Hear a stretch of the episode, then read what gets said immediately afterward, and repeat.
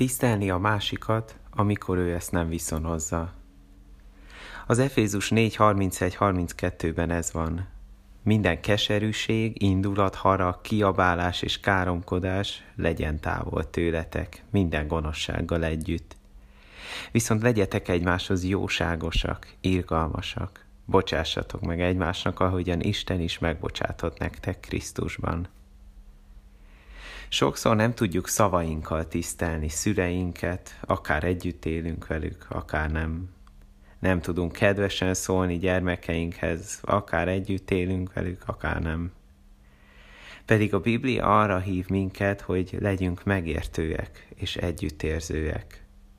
Pál apostol így mentorálta Timóteust, idősebb férfit ne dorgálj meg, hanem ízd, mind apádat a fiatalabbat pedig, mint öcsédet, az idősebb asszonyt, mint anyádat, a fiatalabbat, mint húgodat.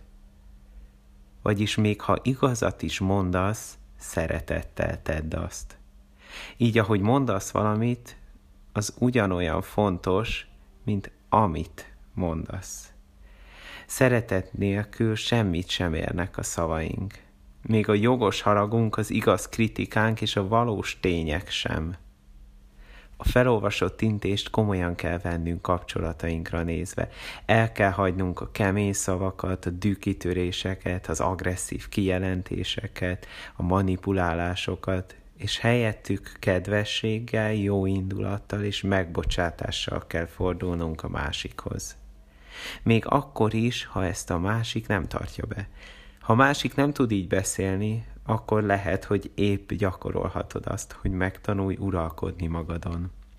Nem arról van szó, hogy hagyd, hogy a másik elnyomjon, hanem hogy felelős vagy a te szavaidért. Hogy még amikor a másik negatívan kommunikál is, akár agresszív, akár manipulál, akár bármi ilyesmi, az sem veszi le a felelősséget a te válladról imádkozz most velem. Atyám, te arra hívtál minket, hogy tiszteljük egymást. Kélek adj nekem önuralmat és kegyelmet ahhoz, hogy tisztelettel beszéljek, még azokkal is, akik ezt nem viszonozzák. És kérlek, adj nekem bölcsességet ahhoz, hogy amikor viszont így beszélek, akkor tudjam, hogy mit is mondjak. Amen.